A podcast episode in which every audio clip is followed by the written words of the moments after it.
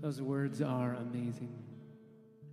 And one day we will stand blameless, faultless before your throne. In the presence of holiness, in the presence of perfect sovereignty and majesty, we will be able to stand and be declared blameless. God, that is a truth that is truly unbelievable if it were not for the gospel. Where you take wretched sinners, do the work of cleansing their sin, do the work of giving them perfection, and then bringing them safely home. That's why we say we dare not trust any other frame we don't build upon sand. We don't build upon anything but your oath, your covenant, your righteousness, and your perfection. That is the only cornerstone that will hold. And that is the only anchor that we trust in Christ alone. Jesus, be pleased as we long to see you in the scriptures, as we long to magnify your sacrifice, your death, and your resurrection. Be pleased as we give careful attention to your word and reveal the character of you, our awesome and great God. Teach us this day, all for the praise of the glory of your grace. We pray in Jesus' name. Amen.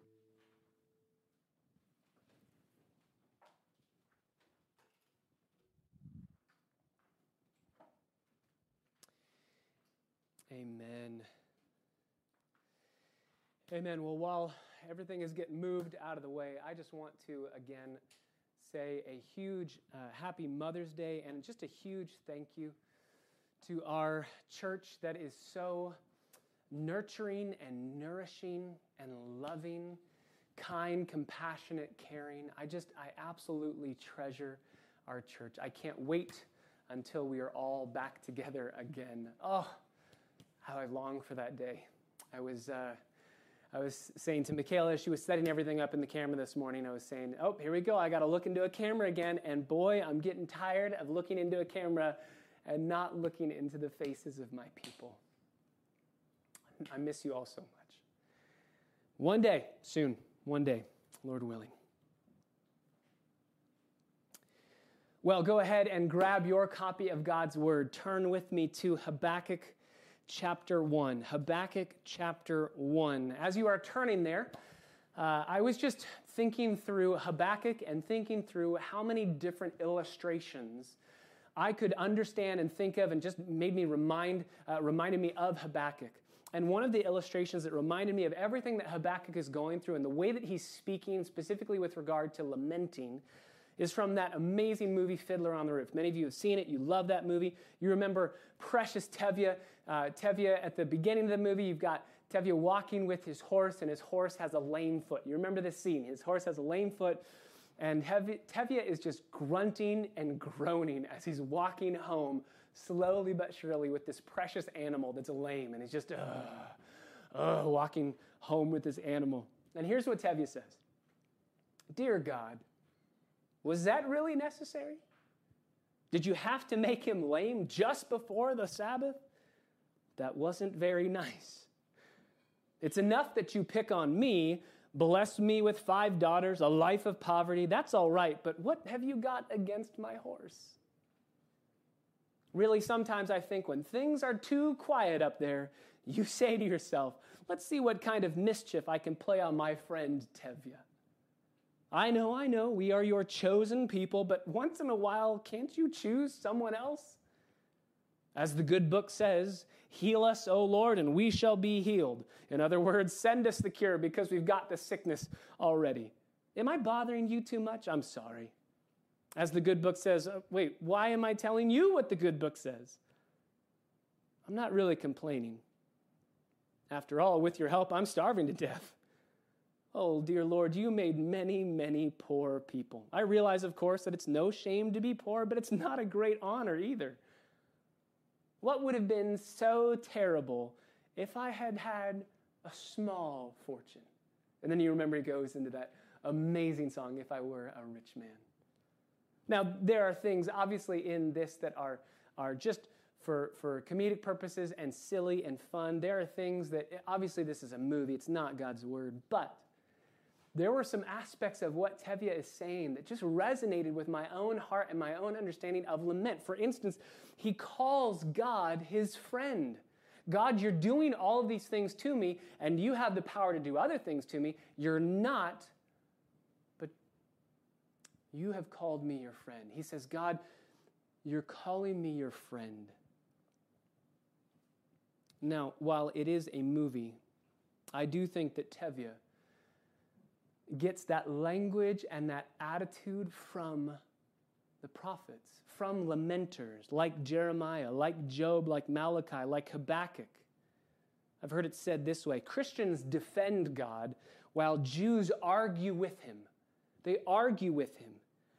And as we've said before, it takes faith to argue with God because you're saying, I believe this about you. I believe who you are. I believe what you say in your word. I believe this about you. And this just doesn't look like it matches who you are. This doesn't look like who you are. It takes faith to do that. Obviously, there's an arguing that can be blasphemous. Obviously, there's an arguing that can go into sin with pride and, and uh, anger. But this, this type of lament, lament that we've seen from Habakkuk is so necessary. And we, we spent a while looking at his first lament. And by God's grace, here we enter into a second lament. Lamenting is processing your grief. It's processing those moments in life where you feel like your soul has a migraine. You just feel like, what am I supposed to do in these moments? And we have to learn it. Lament doesn't come intuitive, intuitively to us. We have to learn how to process these things. What comes intuitive to, intuitively to us is, is Instagram, which is the exact opposite of lament. Lament is saying, here is everything that's going wrong in my life, and Instagram throws all that to the side and says, here's everything that's going right in my life. Habakkuk is going to say, God, here's everything that's going wrong, and why aren't you doing anything about it? You remember in his first lament, he said, God, your chosen people are evil, and they're committing violence and atrocious acts with one another, and you're doing nothing about it. You're just waiting. So, how long and why? Those were his, his two first questions. God, how long are you going to wait before you do anything? And why are you allowing this evil to continue? Now, his second lament is going to be a response to God's response to him. Remember, we looked at God graciously answers. He says, I'm doing something you wouldn't even possibly comprehend if I told you. You're limited, you're finite, I'm unlimited, I'm infinite, I'm eternal, and I have a plan that you couldn't even possibly comprehend. And Habakkuk is going to struggle with the plan because remember, the plan is I'm going to bring the evil Babylonians into Judah. They're going to discipline my chosen people, they're going to bring them into captivity and oppression. And Habakkuk says, I don't like that. I don't like that answer. That answer doesn't make sense to me. Habakkuk's first problem was with God's silence. God, where are you? What are you doing? Why are you waiting? And now his problem is going to be with God's sovereignty. Wait, that's the way you choose to do things? But in Habakkuk's struggle and in his lament this morning, we will see how his lament is now going to begin pressing him into the character of God and transforming his own mind and spirit. We're going to see the transformation that lament brings. Without lament, these things wouldn't be taking place in Habakkuk's life. So let's read these verses and then ask God's blessing on our time. Habakkuk chapter 1 beginning in verse 12. This is Habakkuk's second lament in response to God answering his first. Are you not from everlasting? O Lord, my God, my Holy One. We will not die. You, O Lord, have appointed them to judge, and you, O rock, have established them to correct. But your eyes are too pure to approve evil. You cannot look on wickedness with favor, so why do you look with favor on those who deal treacherously? Why are you silent when the wicked swallow up those more righteous than they? Why have you made men like the fish of the sea, like creeping things without a ruler over them. The Babylonians bring all of them up with a hook, drag them away with their net. They gather them together in their fishing net. Therefore, they rejoice and are glad. Therefore, they offer sacrifices to their nets. They burn incense to their fishing nets, because through these things their catch is large and their food is plentiful. Will they therefore empty their net and continually slay nations without sparing? I will stand on my guard post and station myself on the rampart, and I will keep watch to see what he will speak to me and how I may reply when I am reproved. Father, we, we ask for your help. These verses, these words are so precious. And if we just quickly gloss over them, we're going to miss the punch that they pack. We're going to miss the beauty that's inherent, the glory that is in these verses, and we're going to miss the transformation that's starting to work itself out in Habakkuk's heart and in his life. God, we want the same transformation. We want to move from provision prayers to presence prayers. From God, I need this to God, I need you. So, Father, help us. Holy Spirit, be our guide and our teacher this morning. Open our eyes to behold wonderful things from your law. Without you, we won't see anything that we need to see. Oh, but with you, miracles can happen in our minds and our hearts where we will be changed for all of eternity. So do that miracle working power and supernatural work in our lives with the gift of illumination to give us understanding. We pray in the name of Jesus, our Savior. Amen. There are just two main aspects to this passage, two aspects of Habakkuk's lament that's going to begin moving into this transformation process. The first is uh, Habakkuk is going to appeal to God's holiness. He's going to make an appeal to God's character and his holiness. He does that in verses 12 through 17. He makes an appeal to God's holiness. You can see in verse 12, he says, Are you not from everlasting? So he's going to respond to God's response to him. God says, I'm doing something you wouldn't possibly comprehend, but namely, I'm bringing the Babylonians in to judge you. And Habakkuk is now even more perplexed. How can a good God, a holy God, use an evil nation to judge his own people? Again, this lament is an attempt to reconcile the character of God with what God is doing or allowing to be done. Habakkuk, in essence, is saying, the cure that you have come up with, God, is worse than the disease that we had. When you're letting such an awful, evil people come in and destroy an already evil people, you're using two evil people. This isn't working. This isn't right. But you have to note where Habakkuk begins this lament. His first lament was just, God, where are you? What are you doing? Why are you allowing these things to happen? And now his lament begins with the character of God. He's going to press right into God's character. He calls on God's name and he calls on God's character.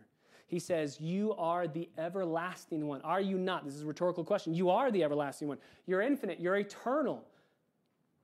O Lord, my God, my Holy One. O Lord, that's Yahweh. That's God's covenant keeping name. You are the covenant keeper. You are God. You are Elohim. And he says, You are my God. Habakkuk is not abandoning God. You're my God. He's not saying you are a God that's ruthless and far off. No, you're still my God. I'm not abandoning you because I know you're not abandoning me. You are my covenant keeping God.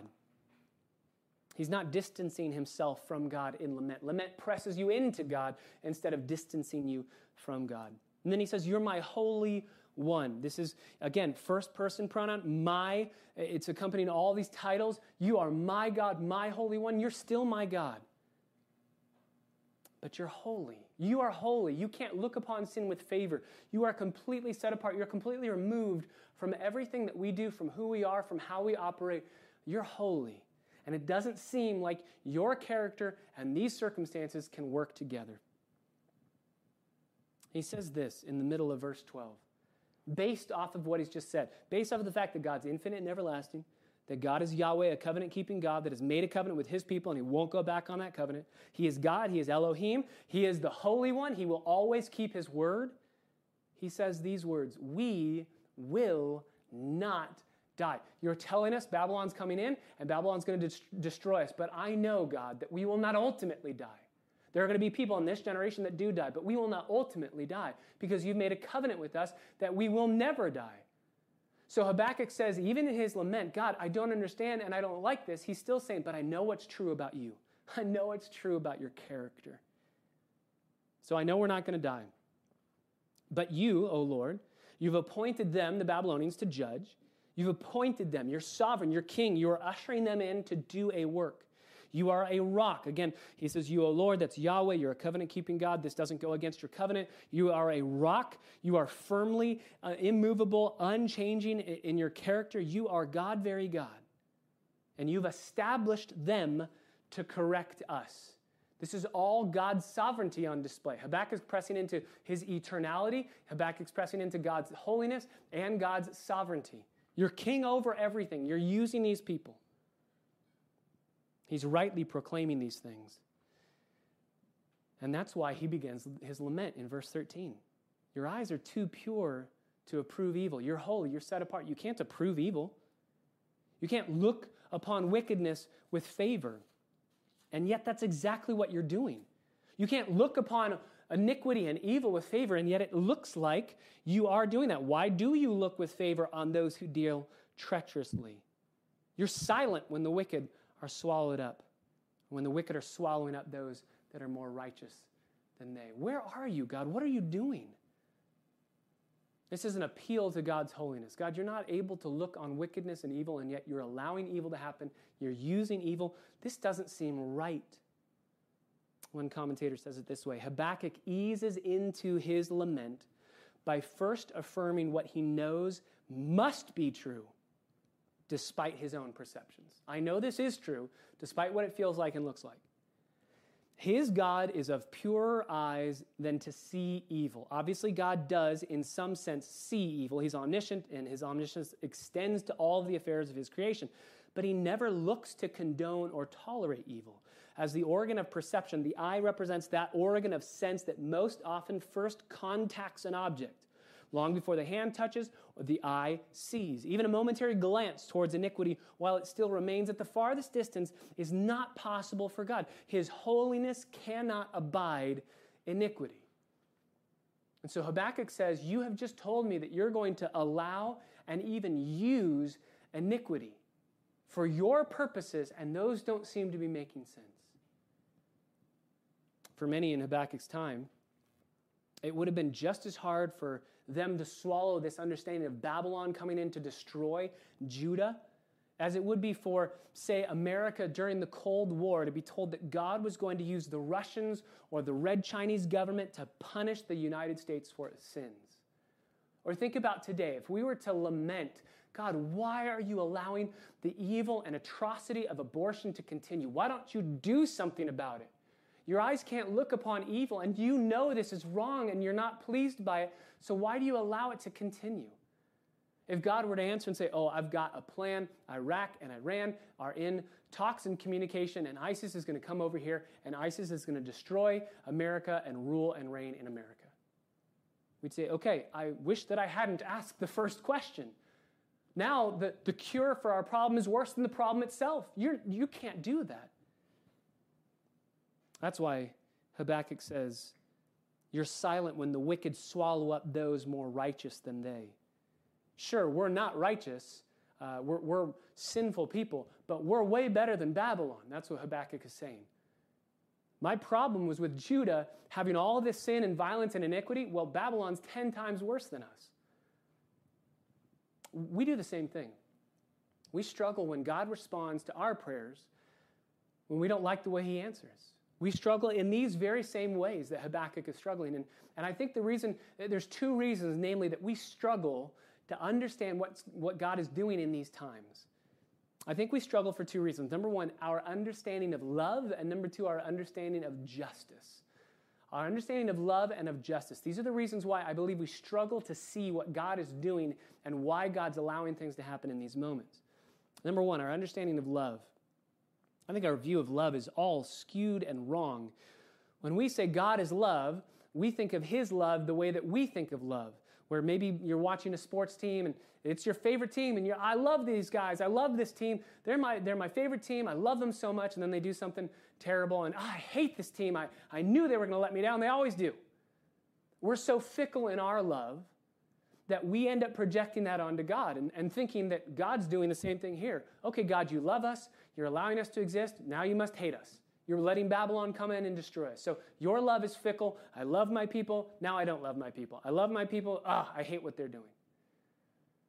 That's why what Habakkuk says is so important. God, you're, you're Yahweh, you're a covenant keeping God. Your Hesed love that gives unconditionally to your people. That's what I rely on. We struggle because we struggle with a true understanding of love. This is not unloving of God to bring in discipline, to bring in judgment. This is an aspect of God's divine love. Secondly, our view of justice is skewed. Our view of justice is broken.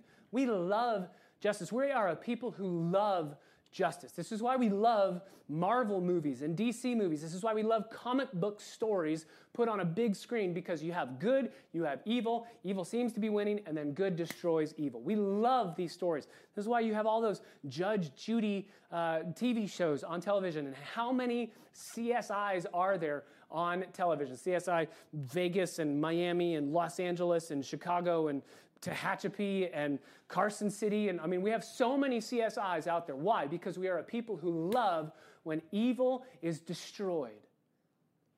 But what about when it's our evil? What about when it's our evil? We love justice until we, until we start talking about God being just and about God being a God of wrath. We really don't like thinking of God as wrathful, and we really don't like to think of ourselves as deserving of God's wrath. This is why we misunderstand what God is doing a lot of the times. We misunderstand how evil we are. Sure, Babylon is worse than Judah in uh, a, degree of their sin, but they're not worse in the original concept of what sin is. They're not worse in the sense of the sin that Judah is struggling with is the exact same sin that Babylon's struggling with. It's the exact same sin that we struggle with. But we tend not to see that. That's why Habakkuk says, hey, we're more righteous than they. Martyn Lloyd-Jones says it this way You will never make yourself feel that you are a sinner because there is a mechanism in you as a result of sin that will always be defending you against every accusation. We are all on very good terms with ourselves. And we can always put up a good case for ourselves. Even if we try to make ourselves feel that we are sinners, we can never do it.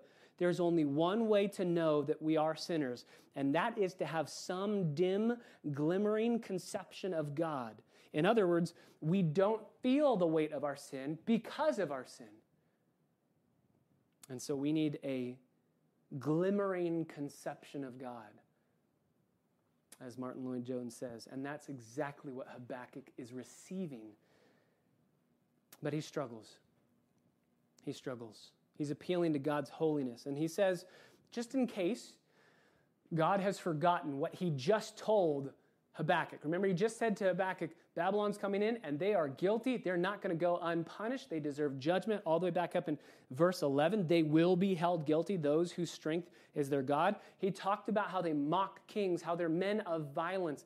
But just in case God has forgotten, Habakkuk's going to remind God. Habakkuk says in verse 14, Why have you made us like fish in the sea. You've made men like fish in the sea. We're just like fish in a barrel that there's no way we're getting out of this alive. You are just going to leave us here to die. We're hopeless, we're helpless, and there's no hope whatsoever for us making it out of this. We are like creeping things without a ruler over us. This is so interesting. Uh, we're, we're rudderless as, as fish just kind of meandering around, and we're rulerless. But he had just said that God's sovereign. He's allowing and ordaining. Remember in, in verse 12, you have appointed them to judge. You're sovereign and are appointing. You, as king, have established them to correct. But now he says, but it feels like we have no king. It feels like we have no king. The Babylonians, verse 15, bring all of them up. He's using this analogy of fish, bringing all of them up with a hook, dragging them away with their net, and gathering them together in their fishing net. Therefore, they rejoice and are glad. He's going to keep on using this analogy of, of hooks and of fishing nets. It's very interesting. He uses fish hooks, a hook, he uses that once, and then he uses fish nets twice, and then he uses this idea of a drag net, dragging with the net three times. And a drag net is the best way to catch fish. A hook, you get the one, uh, a net, you get multiple, and a drag net is just this wall of netting with weights on the end of it that you just pull behind a boat or something, and, and it just grabs all of the fish in the sea. A dragnet is the most efficient of all of these things. And so Habakkuk is saying, he's using that analogy to say, we're like fish, and Babylon has a dragnet, and you're allowing them to come in and to take us all out. He's using this imagery figuratively, obviously.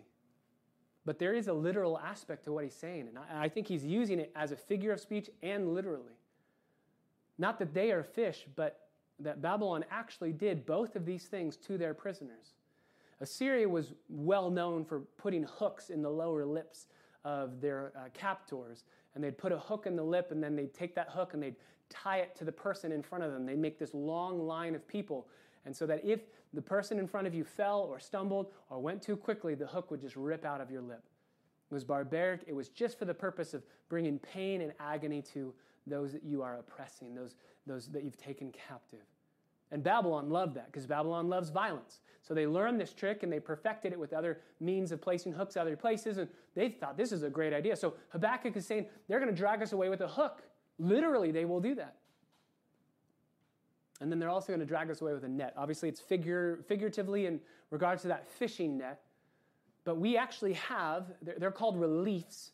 Uh, in archaeology, it's just a, a, slab of rock with a picture on it or uh, some form of putting a picture on a wall. Uh, the reliefs in Babylon. We have reliefs in Babylon, pictures of them doing this to their captors, to, to their captives, to the ones that they were oppressing. They would put hooks in their lips, they'd put hooks in their noses, and they'd drag them with nets. They'd put nets around them and drag them, just uh, throwing things at them, throwing things on them, belittling them, making them feel as if they were just beasts, just animals, just lowly creatures. And there's a relief uh, of Babylon pulling all of these captives in a net, and uh, Babylonians are just rejoicing around it, saying, We have won, we have won, look at how awesome we are. That's what Habakkuk is saying. So it's bad enough that they're violent and they're going to bring away God's chosen people with violence. But then he says, verse 16, even worse than that, they're going to then offer a sacrifice to their net. They're going to burn incense to their fishing net. They're going to uh, because the catch is large and the food is plentiful, they're going to worship their nets. So he says, You're allowing them not only to destroy us, but then they will exalt and worship themselves and their idols as God, not you. You're allowing them to commit idolatry. You're furthering their idolatry. Perhaps Habakkuk is saying all of these different things to stir God's heart to compassion or jealousy. God, look at what you're allowing to happen to your people.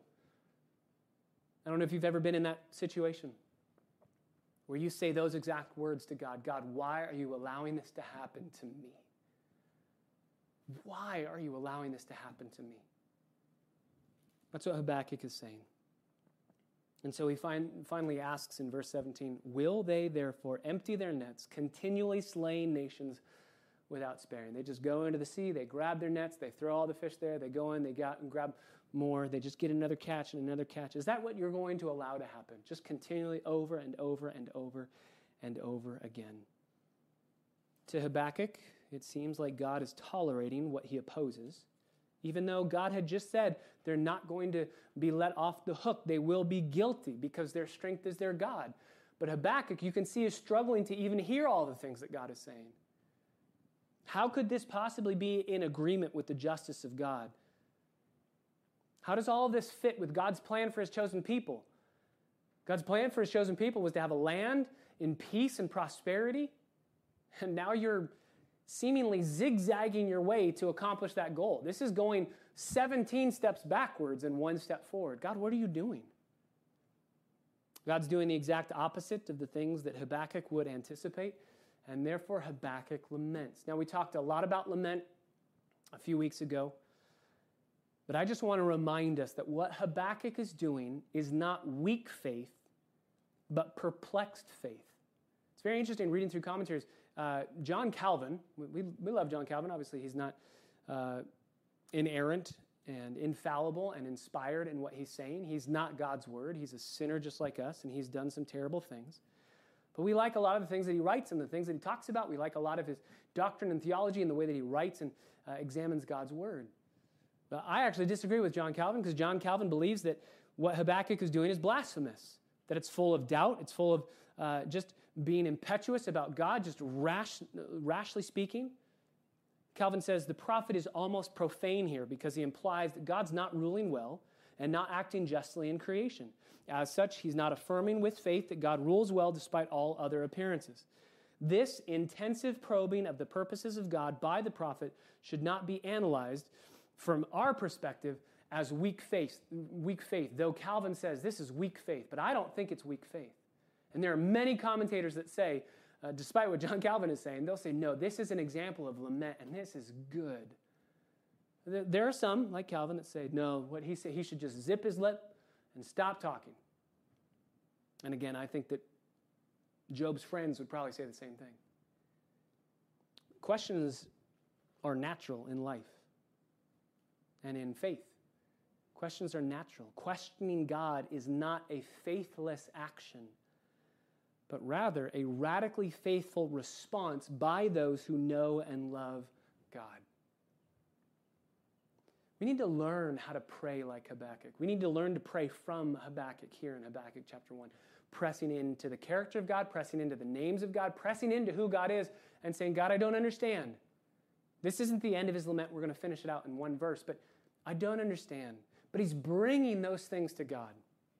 Parents, what is your least favorite word that your kids say to you? Uh, yes, it's no.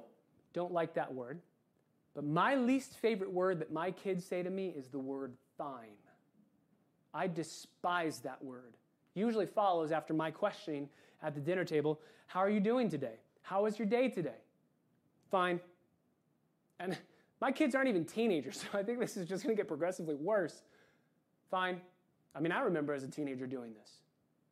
You don't want to share your heart. As parents, all I want to do is hear my kid's heart. I just want their heart to come right out of their mouth and tell me everything. I want to download like a, a little USB port in their brain. I want to know everything they're thinking, everything they're feeling. Good parents love to hear these things from their kids. Is our Heavenly Father any different? Is He up in heaven saying, Man, would you stop telling me everything? Would you just answer fine? Everything's fine. No, God wants us to honestly give us our hearts, give Him our hearts, say, This is who I am, this is what I'm struggling with.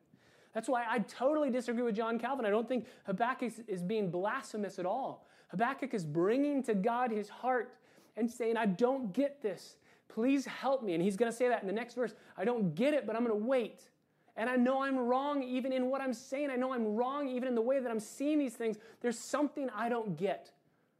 And so I'm just bringing my request to you. I'm bringing my heart to you. Prayer is a sharing of hearts.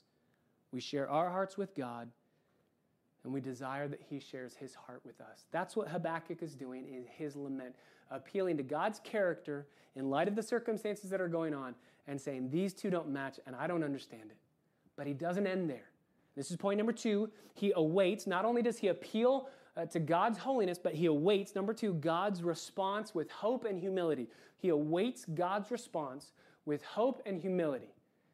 He doesn't just appeal to God's character and say, okay, part two, what are you doing? I don't get it. I'm done. Mic drop, I'm out. He says, I don't understand and I don't get it. But I've changed even begin, at the beginning of this book. From the beginning, there's already been a transformation.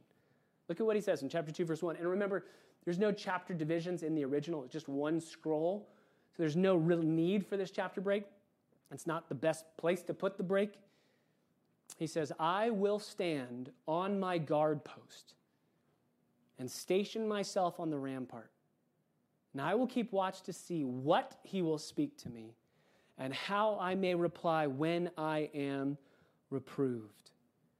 This is Habakkuk waiting with hope and humility. This is his response. He's awaiting God answering him, but he's doing so with two enormous character qualities hope and humility. First, look at his waiting. His waiting is real waiting. He says, I'm stopping everything I'm doing He uses the imagery uh, of uh, an army sentry on the, the walls, watching and waiting for an enemy to come. He says, I'm just going to stay here. My post now, my job now is to stand here and wait. I'm not going back to normal life. I'm not going back to normal things. I'm just going to wait for you to respond.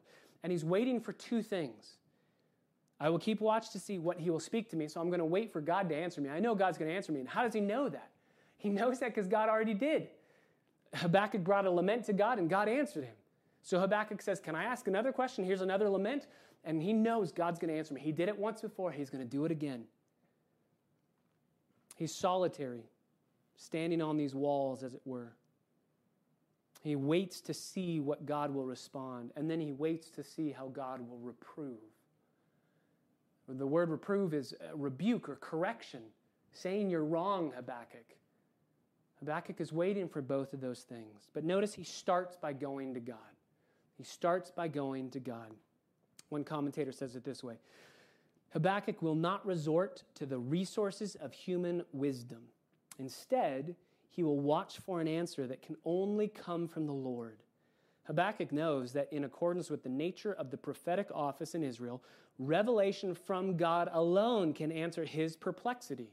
Both the humility and the hope of the prophet provide appropriate direction for us in the church throughout all of these ages. God's ways are higher than our ways, and only by his revelation can the genuine perplexities of God's dealings with human beings be comprehended. He goes straight to God. The opposite of that is to say, I'm going to figure God out in my own feeble meaning, in my own feeble mind, my own feeble understanding. I'm going to figure God out on my own. This is the opposite of going to God saying, I don't understand. Here's all my problems. Here's all my difficulties. Here's all my distresses. I don't understand. Please help me. The opposite is saying, I'll figure this out on my own and I don't need you. Now, John Calvin here, I totally agree with. He's going to say this all, listen to his words, all who indulge themselves in their own counsels saying, I don't need your help, God, I'll figure this out on my own. They deserve to be forsaken by God and to be left by Him to be driven up and down here and there by Satan. For the only unfailing security for the faithful is to acquiesce in God's word. The only unfailing security for the faithful is to say, God, speak to me through your word, and I will gladly submit. You can see how John Calvin can get a little bit fired up there in what he's saying. I agree with that point that he says, don't look inward for wisdom. Don't look inward for understanding. We're limited. And I believe that Habakkuk is recognizing that, realizing that. He's affirming that. God just told him, You wouldn't even understand if I told you all the plans. And Habakkuk saying, You're right. I have limited understanding. I have limited knowledge. You're right. You're right. Habakkuk reveals a mature wisdom in his determination that his responses be shaped by what God himself would speak to him. It is a wise man who takes his questions about God to God for the answers. So Habakkuk says, I'm going to take the questions that I have about God to God. I'm not going anywhere else. I'm not going inside. I'm going to God.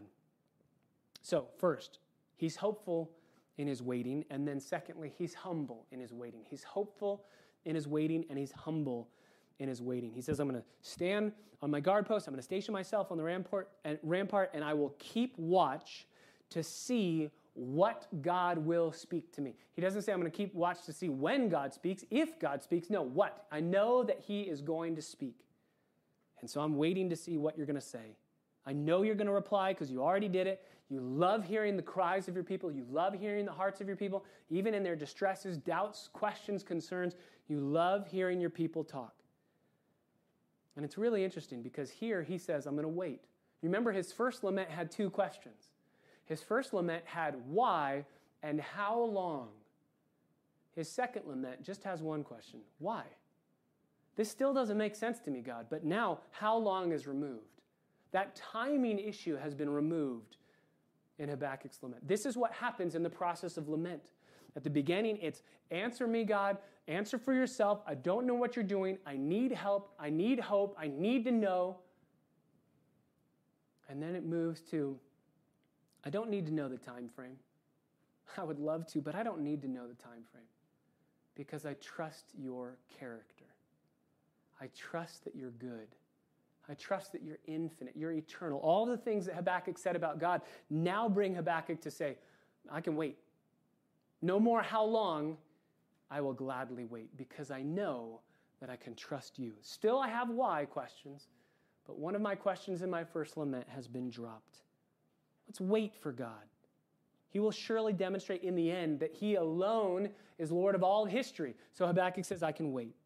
But it's not just hopeful waiting, knowing God's going to respond. It's also humble waiting. And this is why I disagree with what Calvin said about uh, Habakkuk earlier, about Habakkuk being this blasphemous figure of bringing doubts and concerns and questions to God, and, and that's blasphemy. I, I don't agree with that because I think the posture with which Habakkuk is bringing these to God is one of utter humility. Look at what he says.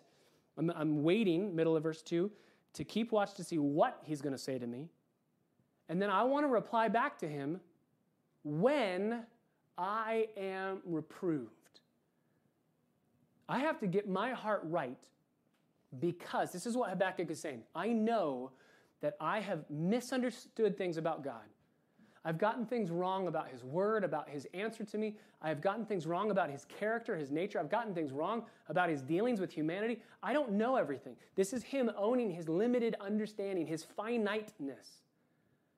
And so Habakkuk says, I know there are things that are wrong in what I'm saying. I don't, I don't think that he's saying there are things wrong with how he is bringing these requests to God, with the tone of how he's bringing them. I think he's humbly bringing them, saying, God, I don't understand. But I think he's saying, inside of what I don't understand, you're going to correct me because I know there's things I've gotten wrong in this. So I will wait. I want to learn to reply with humility, with reason. I want to learn to reply God when he comes and corrects me. He's awaiting God's correction. One commentator says the prophet braces himself for the rebuke that he knows is sure to come. He knows it's sure to come. He's expecting God to return in his second response and say, Hey, you got it all wrong. So he says, I'm going to wait. He waits with hope. I know God's going to answer. God's not leaving me. And he waits with humility. I know I've got things wrong, and the way I'm seeing things, Notice how he's been transformed just already. We're going to see the huge transformation at the end of this book, but notice how he's already being transformed. The beginning was how long and why. Now it's just why, but I'm fine to wait, and I know I'm, I'm getting things wrong. All of this is because he is living out the process of lamenting and pressing himself into the character and nature of God. He says, in essence, I'm going to wait, I'm going to be quiet, I'm going to stop talking. I'm not sure exactly what's all going on here, but I do know that there are certain facts that are true about God, and I'm going to hold on to what I'm confident about who God is, and I will wait to see how He figures it all out. He knows His limitation. If one man, a human man with two eyes in one location of a nation, can say, Look at everything that's going on, how much more can God see everything that's going on, know everything that's going on, understand why it's happening, and how he's going to deal with it. He is unlimited and infinite. We are limited and finite. Job chapter 28, verse 24 says this God looks to the ends of the earth, he sees everything under the heavens. He knows it all. So Habakkuk says, I don't know it all. I'm going to be re- rebuked, reproved, because I don't clearly see everything.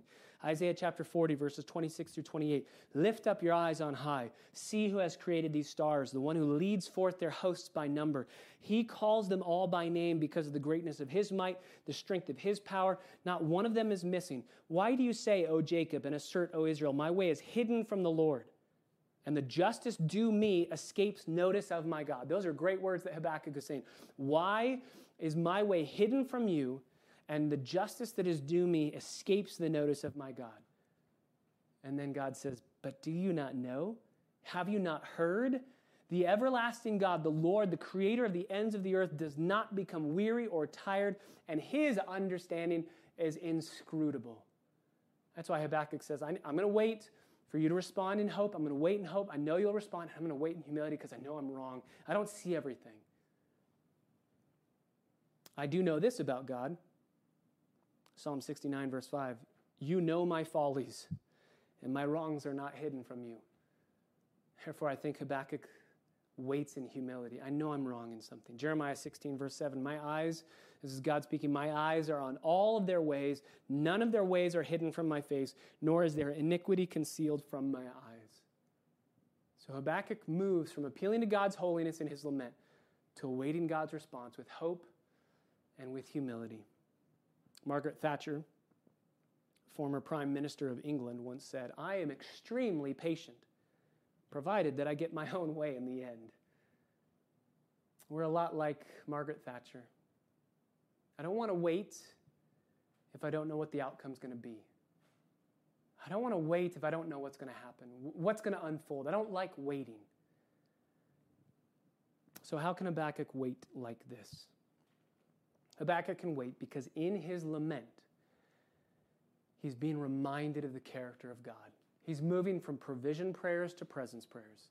He's moving from God, do something, give me something, act, to God, even if you don't do anything, I just want you. And regardless of what it takes to bring me to you or to gain more of you, I'm fine with it. He's moving in that direction. Habakkuk's problem, interestingly enough, and this is what happens in lament your problem, namely, God's holy, God's sovereign, and it doesn't seem like he's doing anything becomes the solution. God's holy, God's sovereign. He's up to something and he's good. He's not allowing evil to go unpunished. So God's holiness and God's sovereignty at the beginning of Habakkuk's lament are his problem, and they are now becoming his solution as he presses into those things. That's why lament is so beautiful and it's so necessary. Because it doesn't stand far off and say, well, God's holy and God's sovereign. I don't understand I don't like it, and I'm just staying here. No, you're pressing into those things and they're transforming your view. Elisabeth Elliot said it this way to paraphrase. She says, If you have a God who's holy enough, big enough, powerful enough, and good enough to get rid of all evil, and you're mad at him for not doing it, then you also have a God who's big enough, holy enough, more powerful enough than you could possibly comprehend, that has plans and good purposes in the midst of what he's allowing to happen. If you have a God that's so big and he's allowing evil to happen, and you can get mad at him because he's so big that he could stop it if he wanted to, but he's not. If you have a God that, that is that big that you are able to get mad at, then you also have a God who's apparently big enough that could have purposes and plans beyond your wildest dreams to fix the problems that are going on in your life. That's our God. He's big enough for us to bring these laments to, and He's big enough to fix all the problems that are going on. God is in the business of fixing, fixing problems. God is in the business of fixing problems. So, can I ask you, what is the biggest problem going on in your life right now? What's the biggest problem going on in your life?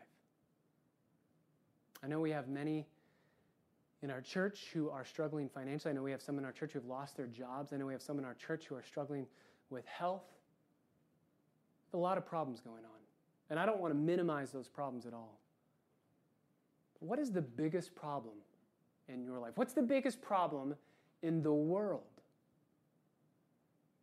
What is the biggest problem that God needs to overcome? Can I submit to you the biggest problem in the entire universe?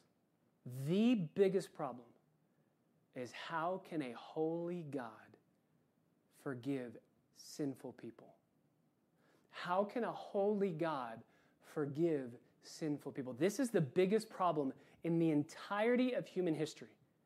God can't turn a blind eye to sin. God can't just wave a wand over sinners and say, you know what, forgiven, even though you're all messed up. How is He going to forgive them and still be the holy God that He is? Romans chapter 3 answers that question. If you would turn with me to Romans chapter 3. Romans chapter 3, Paul writes in verse 20 By the works of the law, no flesh can be justified in God's sight. You can't do good enough things to make yourself holy enough to get to heaven. That's what Paul's saying. No one can do the, the law, doing good things, being a religious person, being a good person. Nobody can do enough good things to cleanse themselves, to make themselves right before God. What does the law do? Well, the law, through the law, the knowledge of sin is seen and it comes through the, the law. So the law is good for something. It shows us that we're sinners in need of a Savior, but the law can't save us. No one can do enough good works to save themselves. Well, how are we supposed to be saved then, Paul? Are we all hopeless and helpless? But, verse 21, now, apart from the law, apart from working your way to heaven, the righteousness of God has been manifested, being witnessed by the law and the prophets, even the righteousness of God through faith in Jesus Christ.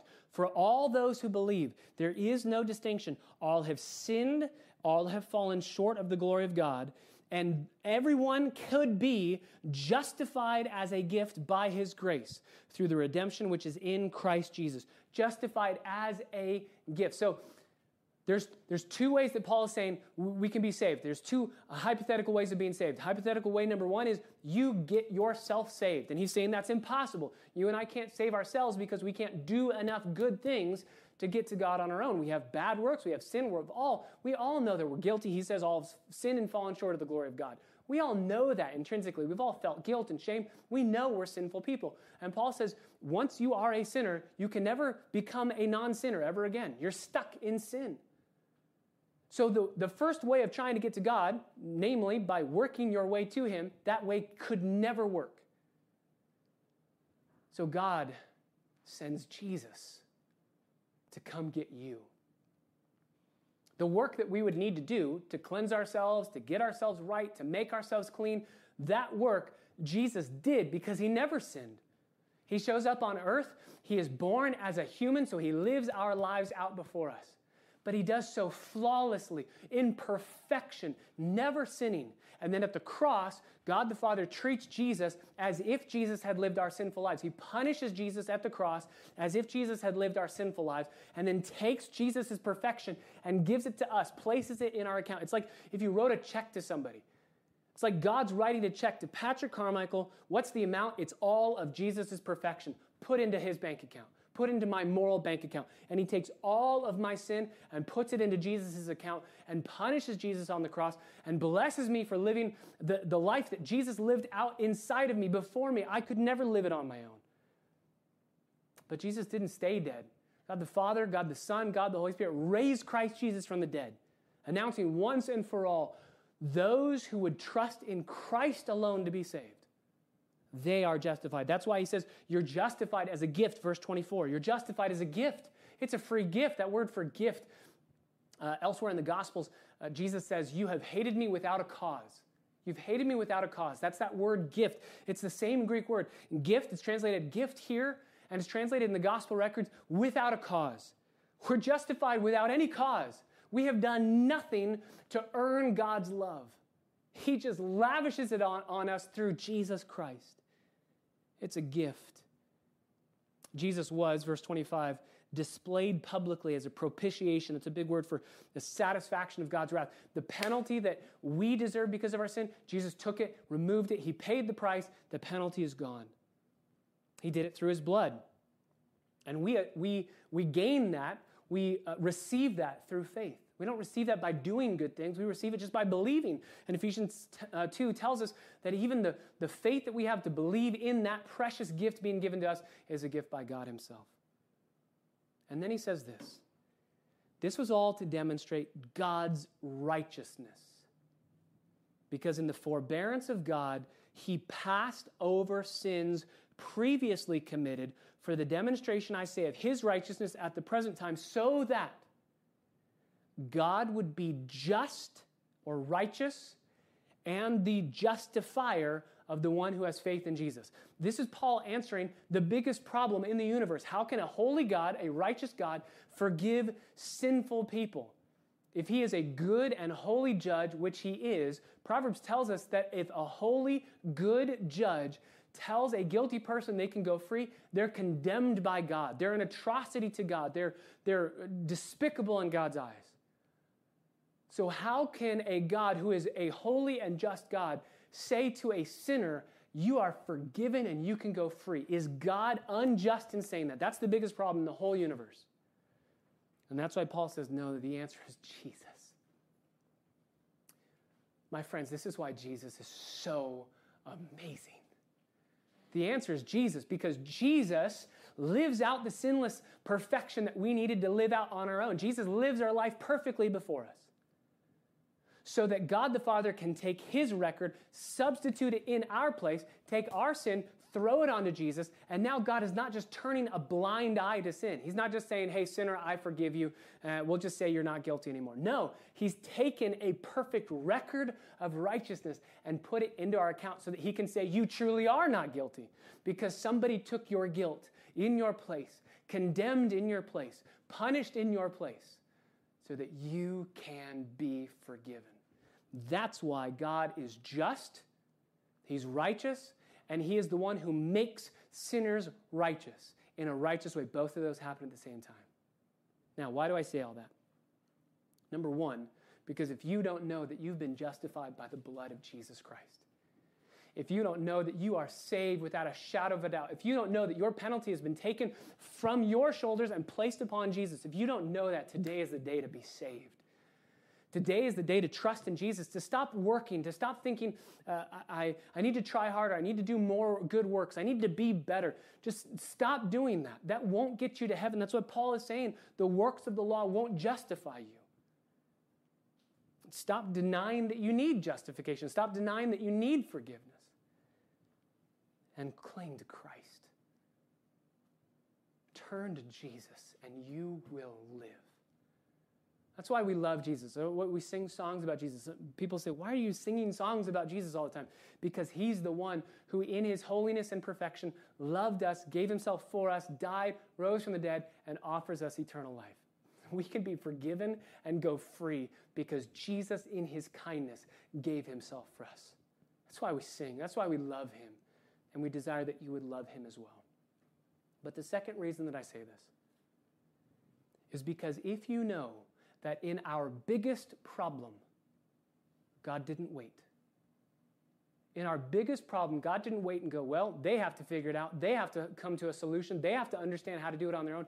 If in our biggest problem, our greatest dilemma, if God says, I will act and I will not wait, then we know in every other dilemma in life, in every other circumstance in life, we can wait because God's not going to wait we can sit and rest because we know God is actively working. We can trust, we can hope, and we can be patient because we know that God is working all things together for our good to those who love Him and are called according to His purpose. Father, we thank you so much for your amazing kindness. Thank you for Habakkuk's second lament that is just a magnificent display of trust, of crying out to you, of waiting, appealing to your character and saying, God, I, I don't understand. I'm struggling, but I will wait. I will wait with hope. I will wait in humility. And God, I know you're going to answer. If Habakkuk could say those things before the cross ever happened, then God, we have all the reason in the world to wait with hope and with humility. What more can you say than to us you've already said? What more can you do than you've already done in Christ Jesus?